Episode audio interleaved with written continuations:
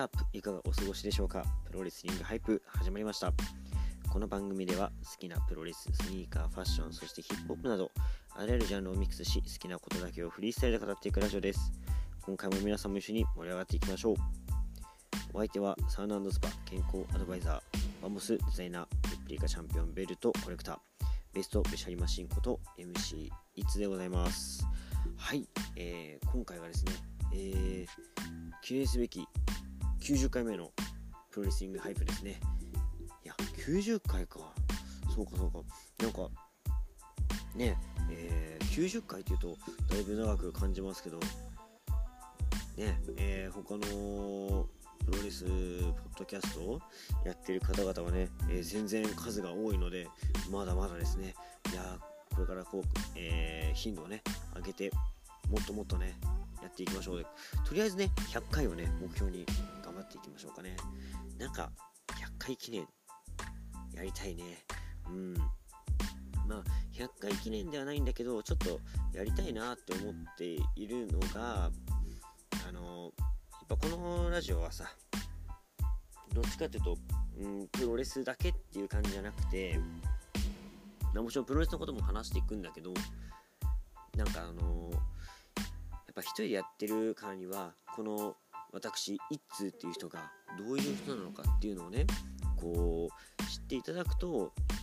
よりこのその人が見るプロレスっていうのが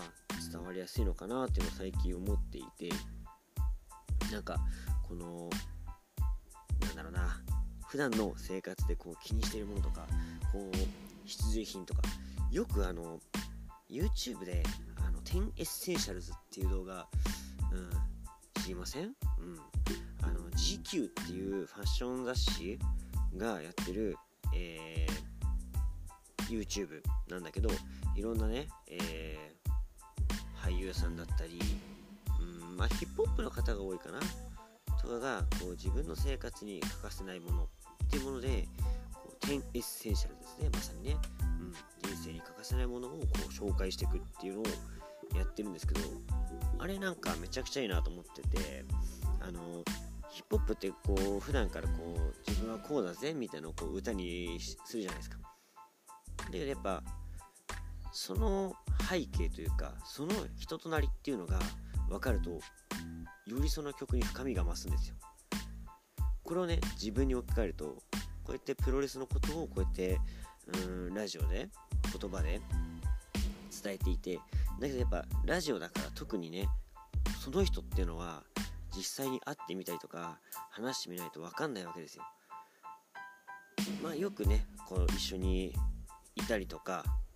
そうお話をしたことある人だったらなんとなくこの一通っていう人が どういう人かっていうのが分かるからラジオで伝わるんだけどもなかなかこうね一通っていう人がどういう人なのかっていうのが分かんない状態で聞いてもちょっとあれなのかなっていうのがあるので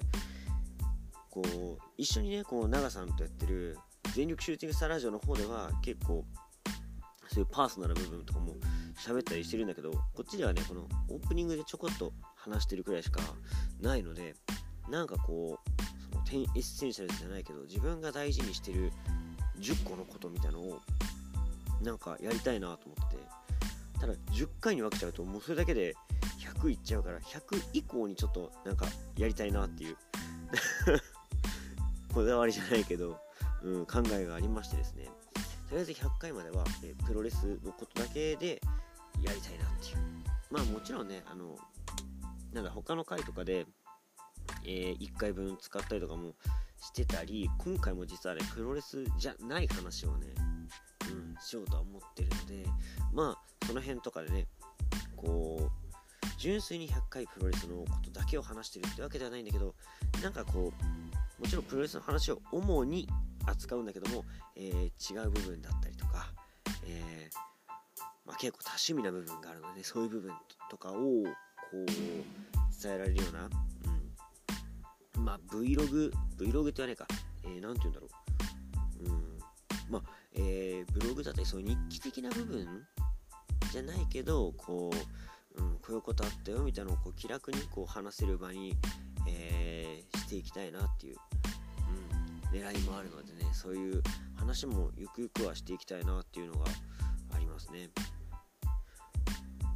えー、前回そういえばオープニングでスニーカーの話したと思うんですけどそうそれからねちょっとスニーカーをちょっとねあれだなと。数多すぎるから改めようかなと思ったんですよ。っぱりこれからねこう年も重ねてってなんかあまりこうファッションというよりかはこう実生活とかこのなんだろうな健康、まあ、健康面ばっか最近考えてちょっとあれなんですけど あのサンダルでねあのなんだろうなあれは何て言うんだろう。まあスニーカーでいうニューバランスみたいなさうーんお医者さんがおすすめするサンダルっていうのがあるんですよ。まあこれからね、まあ夏本番、まあもうね、すでに6月終わりなんだけど、もうすでに暑い。うん。もうね、猛暑日なんですけど、やっぱね、こう、夏になってきたり、あとはもうちょいね、あの、梅雨時期とかがね、長引いたりすると、雨っていうのは、こう、スニーカー界においてね、天敵ですから、サンダルってのがすごい重宝するんですよ。なんかちょっといいサンダル欲しいなと思ってこの前見に行ってですねこの足元を支えるっていうのがなんか人間はこの健康面において、えー、必須というか、うん、まさにこの地盤になってるっていうね話を聞いてあなるほどと。でそのね足元をサポートしてくれる、うん、足元から健康を支える、えー、サンダルっていうのがあるんですよ。でもなんかサンダルってさ結構、うん、それこそダイソーとかその100均とかでも売ってるくらい、うん、安くね手に入るもんなんだけど結構高かったんだよそのサンダルが。うん。なんかねこう一点豪華じゃないけどやっぱそのねしかもそれかっこいいんだよ見た目が。うん。スタイリッシュで。なんかそれをね、えー、買ってちょっとなんか大人のね、感じになっていきたいなって、やっぱ派手なものばっか 身につけてるんでね、そういう、うん、足元から大人になっていくっていうのもいいかなと思って、このサンダル、今年の夏欲しいなっていうふうに思いますね。あと最近欲しいものがもう一個あって、あの、ナノバブルのシャワーヘッド、最近ちょっと流行ってるじゃないですか。あのね、リファとかが出してる、うん、シャワーヘッド、まあ、リファといえばねあの美顔器とか有名だと思うんだけどあのナノバブル。あの CM 見たことあるかな？あのマジックペンをさ顔とかに書いてこのシャワー浴びるだけで落ちるんだぜみたいな CM 見たことありません？ああいうね、えー、今そういうナノバブルブームなんですよ。でそれから出てるねあのナノバブルよりも細かい霧状の、えー、シャワーを出してスルームをミストサウナ状にできるっていうシャワーヘッドがあるんですよ。これたまたまこの深夜のね通販番組で見てわすげえってなったんだけどでその霧状がこのただのさミストサウナじゃなくてその霧を浴びることによって毛穴よりも細かい粒子で汚れを落としてくれると。要だからそのサウナに入るだけで全身の汚れを落としてくれるっていうね。さらにこの、えー、美肌効果というか肌を引き締める効果もあるっていういやこんな願ったり叶ったりなサウナ世の中探してもないんですよ。うん。今このなんかパーソナルサウナとか今ちょっと流行りであるんだけどすごい高いんですよね。月何万とかなんだよね。うん。高いとこだとほんと100万近くするようなサウナもあるんですよ。そういう自分一人だけのっていう。だったらそのシャワーヘッド買うくらいだったらいいんじゃないかなっていう。しかもそのシャワーヘッドがねすごい安くて。確か1万円くらいでその通販ではやってて。1万円だったらちょっとスニーカー1足がねあの我慢して買ってもいいかななんてね、まあ、夏になってきてこうシャワー中心の生活の人も多いと思うんだけどっぱりお湯に浸かるだったりえー、サウナに入って熱に慣れていくっていうのは健康面でもすごい大事なんですよね。えー、て言ったかな運動とか、えー、暑さに慣れる汗をかくっということで熱中症対策につながるっていうね、えー、ニュースやってましたよ。うんまあ、まだね、えー、夏本番とは言わないけども、えー、暑くなってきてますから皆さんねサウナだったり運動をねしてですね、え熱中症に気をつけながら暑さに、え慣れていくような体を作りをね、え目指していくのもどうでしょうか。ということで、えまあ、オープニングトークでねこの後、え最近この 健康面での話ばっかしてますけどそうそうこれあの本編にね行く前にお詫びをしなきゃいけないんだけど機材を買ったって話をしたと思うんですけど実はねこれ使い方間違えてて100%ねあの機能あの性能をね利用できてなかったっていうこれも今回ちょっと不安なんだけど音質の方どうでしょうかね。前回音質良くなってると思いますって言って結局あのほぼ変わってないっていうかほぼ使えてなかったんですよね。うん。あのオーディオインターフェースのうんつなぎ方をちゃんとできてなくて結局は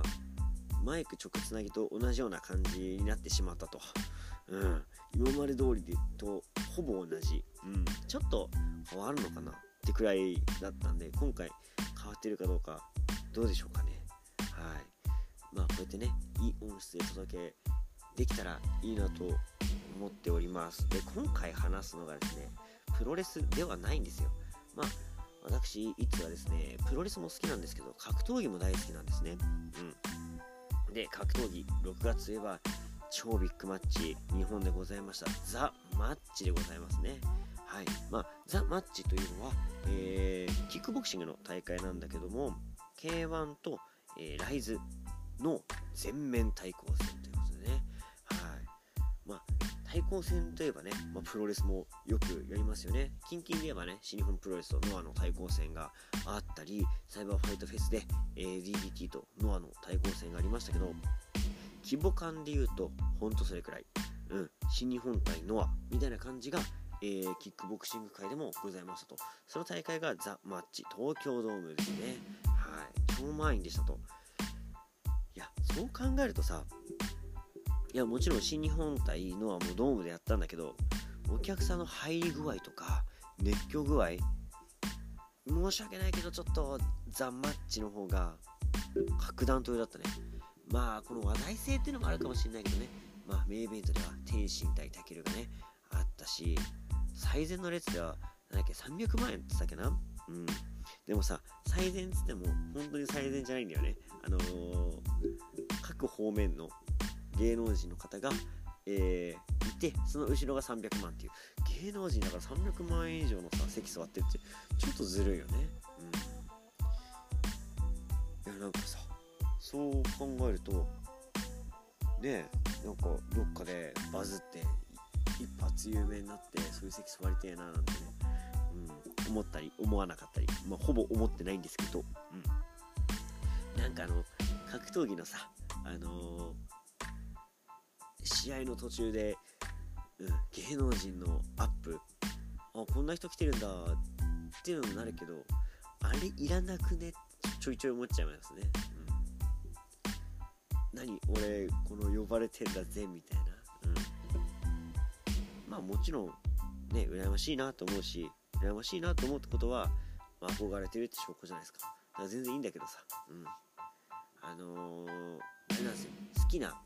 ロックバンドワンオクロックのタカさんがね見に来てましたね、まあ、またそれは後ほど、えー、お話しするとして今回このザ・マッチについて語っていくんだけども、えー、ザ・マッチこれ、えー、リアルタイムでどうしても見たくて。やっぱねあのもちろんメインのタケル天心の結果を知らずに、え、試合を見たいっていうのが一番なんだけどやっぱこの記念すべき大会をさ結果を知らずに大会見たいなっていうのが一番あって今回リアルタイムで見たんですよね。うん、でテレビの放映がなかったっていうのもあって、え、翌日に無料で ABEMA で緊急でね、えー、放送されましたね。なんでそれもまあ見て、えー、合計2回見たというところでちょっとうーんあまりこうなんだろうな詳しくレビューはできないかもしれないんですけど、まあ、こんな試合だったよっていうのを紹介できたらいいかなと思ってます。はい。でまあピックアップしてね全だ何試合あったんだけどキックボクシングっていつも長いんですよ試合が。本当に。うん。十何試合あったのかな。15試合あったんでちょっとピックアップしながら語っていこうと思います。はい。でこのピックアップの中に第1試合が入ってきますと。これがすごい面白かった。えー、第1試合ですね、えー、アンダー55キロ契約、えー、3分3ラウンド。マッチ、えー、鈴木正彦 VS 金子明宏の、えー、バンダム級王者対決ですね、えー、鈴木選手はですね、えー、ライズのバンダム級のチャンピオン。そして K1 の、えー、ワールドグランプリスーパーバンダム級のチャンピオンの金子の試合と。現役チャンピオン同士の試合が第1試合で組まれると。いやすごすぎるね。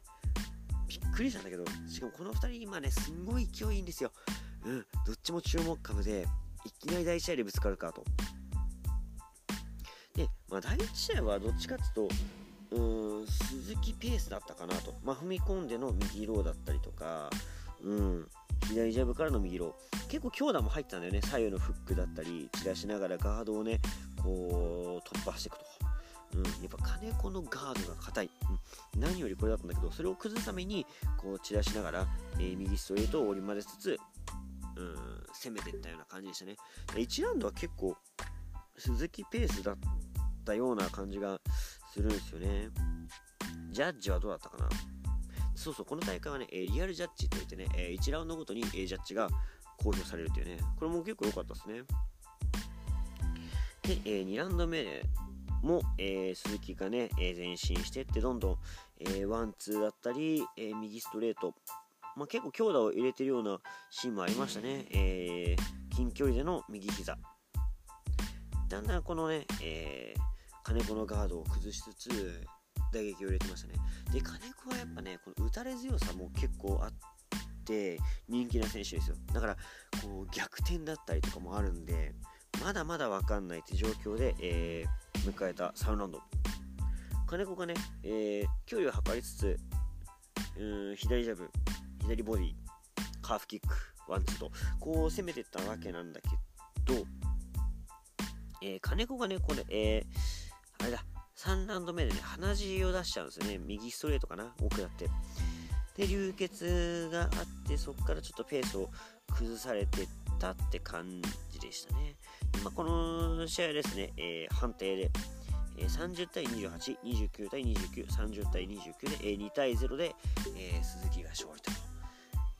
いやー、これね、試合始まる前は金子勝つかななんていうふうに個人的に思ってたんだけども、試合始まったら結構ね、えー、鈴木ペースで進んできましたね。はい。いや、第1試合からめちゃくちゃ面白かったですね。えー、では続いてちょっと紹介しようかと思う試合は、その第6試合、アンダー100キロ級ですね。えー、内内田優斗 VS、えー、マハムード・ハッタリですね。えー、内田は、えー、ライズの方のヘビ日本ヘビー級チャンピオンになったのかな？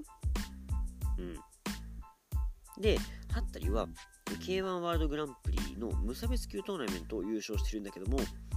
ハッタリが86キロ、うん、内田が98キロ、で12キロ差があるんだけど、まあ、ハッタリね、無差別級優勝してるんですよ。ってことは、世界の、え、100キロ超えくらいの選手を87キロで勝ってる猛者なんですよ。で、今回ここがぶつかるってことでどうなるんだろうっていう気持ちもありつつ、ハッサリの豪快な勝ちが見れるんじゃないかなって予想してたら、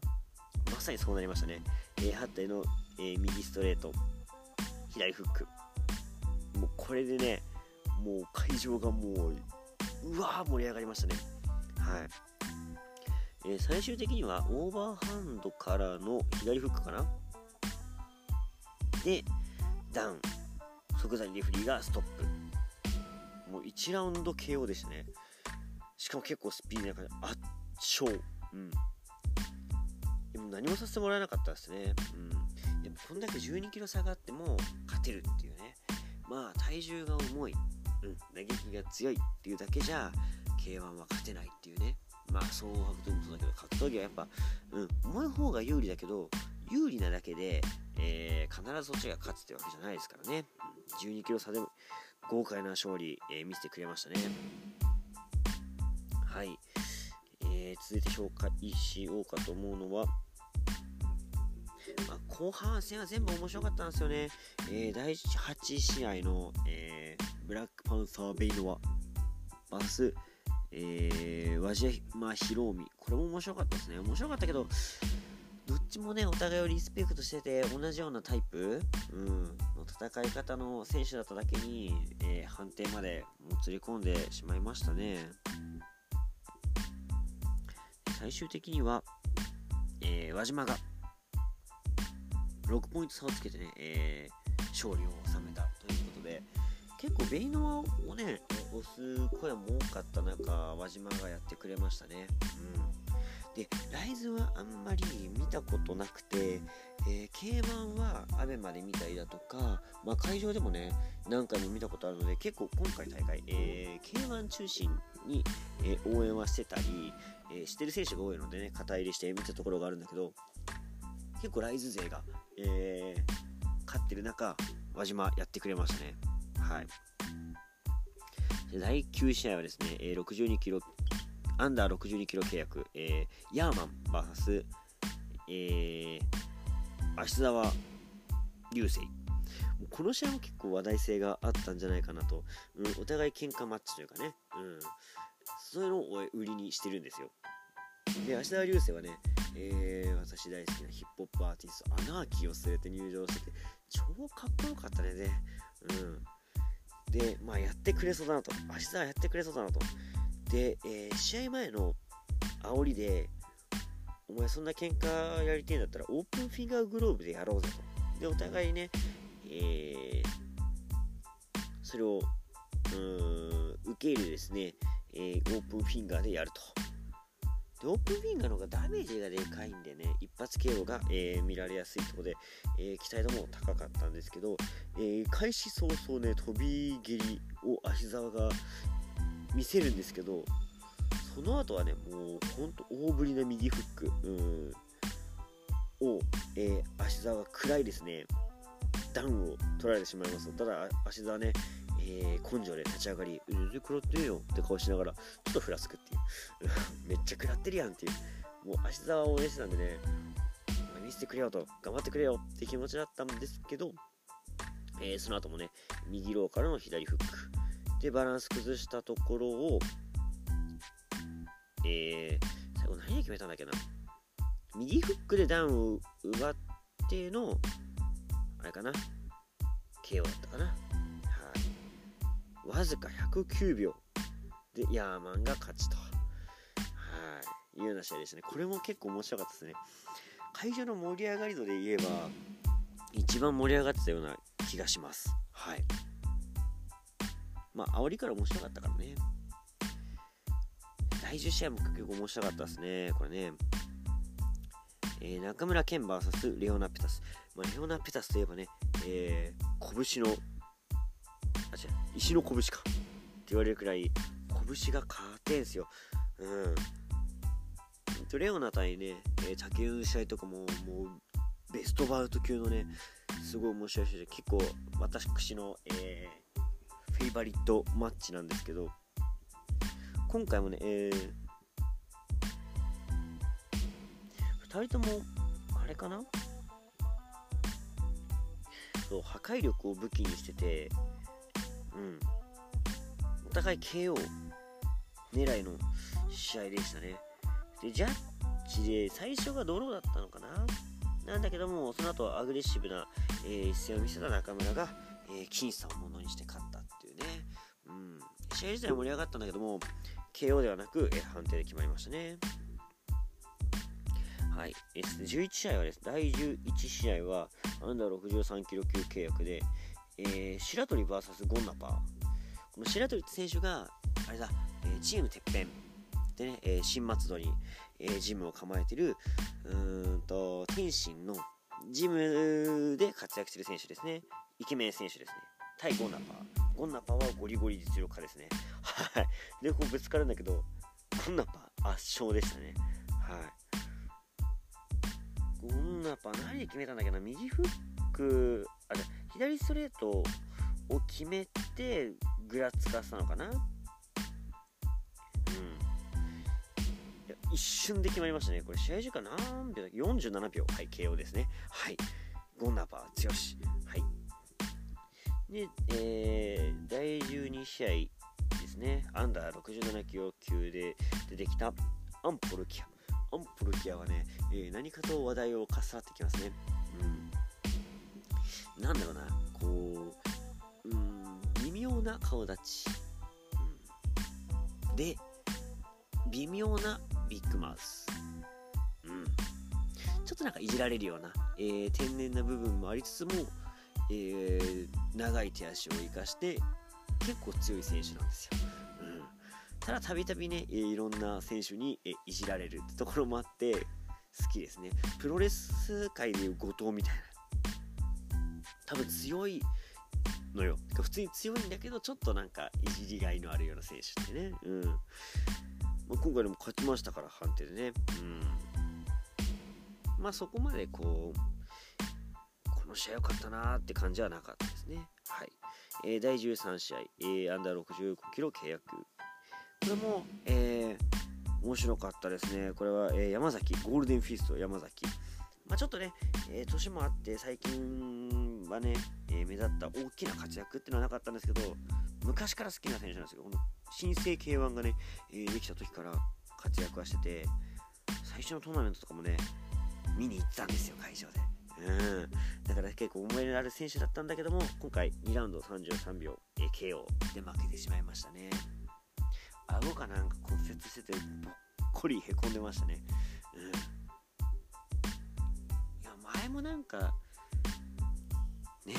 デコかなんか折ってたりしててがっ、つりこうやるときはしっかり KO だし負けるときは豪快に負けるっていうね、えー、選手ですね、うん、また復帰してきたら見たいなっていう感じです、はい、でこれがもう一番注目してたカード。第14試合。カイト VS ノエリ。カイトもノイリもめちゃくちゃ強いんですよ。で、えー、この大会どうしてもメインの天心対タケルが注目されがちなんですけど実はねこのカイトが、えー、今すんごい勢いなんですよ。65キロ級の世界トーナメント全試合 KO 制覇。もう敵なし状態で今回試合に挑みますと。でこのね高い完成度。のシュートボクシングの最高傑作と呼ばれるようなね、えー、選手のカイト VS ノエリ。ノエリはね、えー、ウェルター級の K1 ワールドグランプリを制覇してるんだけど圧倒的に強すぎてこのね強さから怪物と呼ばれていると。その前はねフェノメノンでしたね。AJ スタイルと一緒のね意味を持ってましたね。このノエリ。どっちも、えー、超接近戦鉄壁のガードから相手を崩すっていうまさにこのなんか試合の運び方からうーん怪物らしさまで瓜二つな選手がぶつかったと。これこそ禁断の扉だなっていうような試合だったんですよね。試合両者ねカーフキック狙いだったりとか、えー、強い打撃をバコバコと入れていくと。で超接近戦なんですよ。お互いもうデコぶつかり合ってるみたいな。ただガード硬くてどっちのね強すぎる打撃も一切効かない。うん。めちゃくちゃ面白かったです。ほんとね1秒目離せないって感じで息を飲むような試合でしたね。でこのカイト側のね、えー、セコンドがパパパパーンやそこでパパパパーンっていうねめっちゃ耳に残るしすんげえ声通るんですよ。なんかそれがすごい気になりだしてさ Twitter でねスパパパーンで検索したら、えー、なんかランク入ってましたね。あれ フットワードみたいなやつで。うん、急上昇ワードでスパパパーン入ってましたね。めっちゃ気になるなってか、みんな気になってんだっていうね。いや、ノイリそんなパパパパーンで倒せるような相手ちゃうぞっていうね。うん。やっぱカイトがちょっとずつこう上回るっていうような試合で結局ねこの試合延長ラウンドまで行くんですよ。もう30対30もうお互いパーフェクトだとね、えー、10対、えー、10点10点をを3者が出し続けるっていうねパーフェクトな試合を繰り出すわけですよ。で延長ラウンドは必ずどっちかに、えー、点を入れなきゃいけない。のでカイトはね結構細かいパンチだったり、えー、重めの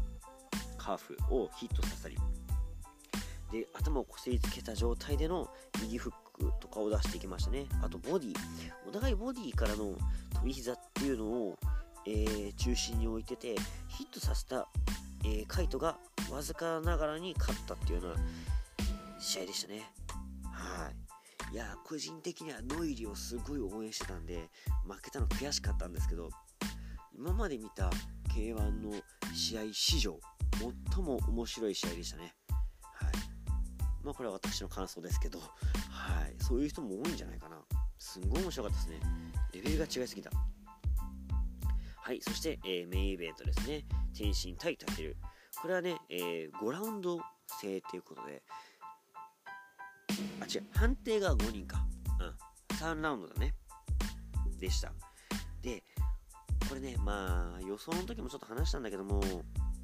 タケルがちょっと不利なね、えー、感じだったかなと、うん、体重契約だったりとか、リカバリーができない、うん、ところも踏まえてちょっと天心寄りだったのかなっていうのがあったんだけど、まあ、そんなこともね、えー、全く感じさせないくらい、天心がね、完璧すぎるタケル対策をしてきましたね、今回ね。まあ、タケルといえば、え打たれながらも、ゼロ距離で最強の一発を入れるっていう。ので、えー、軽いクラスだけども KO を量産してきた選手なんですよね。ただ天心がそれに付き合っちゃうときついんじゃないかと予想していたわけなんですけど今回効いてきたのがねジャブ。ジャブでね得意の距離に全然刺さなかったっすね。これはもうねまさしく振動ですね。はい。もうじわりじわりとこうプレッシャーをかけるんだけども細かいね、えー、ジャブで突き放す。で隙をついたところに、えー、ストレートフックをうまく合わせて煽る。ただねタケルはそんなんじゃダウンは取れないんですよ。本当打たれ強い。いや普通の人だったらこのフックで取られるんだろうなっていうのも全然受けないんですよ。でもそれも天心は計算のうちなんですね。これで倒れず焦ってくるのを待ってジャブでじらす。接近してきたところフックストレートで合わす。もうこれがねずっと続いて。でどんどんタケルはね焦ってきてクリンチだったりちょっと投げちゃったりね、うん、する部分もあったりして。バッティングもあったね、うん、明らかに焦っていて完全、えー、試合のペースを天心が持っていきましたね。や正直、まあ、K1 ベースでこう応援してたところもあってタケルを応援してたんだけども試合見てたらねもう途中からこりゃダメだなと。天心圧倒的だなと、まあ、今回 KO 決着ではなく、えー、判定5対0で、えー、天心が勝ったんだけどもまあ誰がどう見ても、えー、天心勝つなっていう試合でしたね。はい。試合運び完璧そのものでしたね。はい。まあ、同じね、え、千葉県出身っていうのもあって、天心も嫌いな選手じゃなくて結構大好きな選手なんですよ。大好き同士がね、え、ぶつかった試合なので、どっちを応援しようかなって直前まで悩んだんだけど、えー、冒頭でもちょっと話をした大好きな歌手、ワンオクロックのタカさんがね、えー、タケルに花束を渡してたんですよね。だからちょっとね、ここで、えーれは天使に勝ったタケルに勝ってもらおうって感じでタケルを応援してましたね。いや最後の最後でそんな理由かよって感じなんだけどいやそれぐらいまで結構ね直前まで悩むようなくらいお互い好きな選手が今回ぶつかったってことでいや本当にね最高に楽しみましたね。うん。いややっぱ天心は最後の、え、試合っていうのもあって無敗を守りきったっていうね、え、結果で終わりました。でタケルはちょっとね、えー、心の部分での、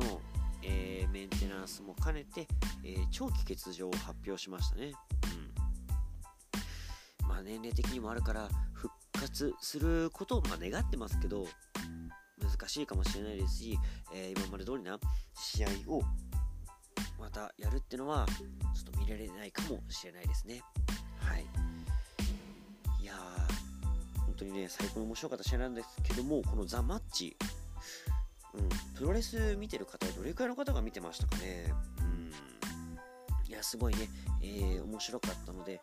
アベマとかでいずれ見れるのかな普通に見れる時が来ると思うんですけど、うん。ぜひなんかね、なんかの機会で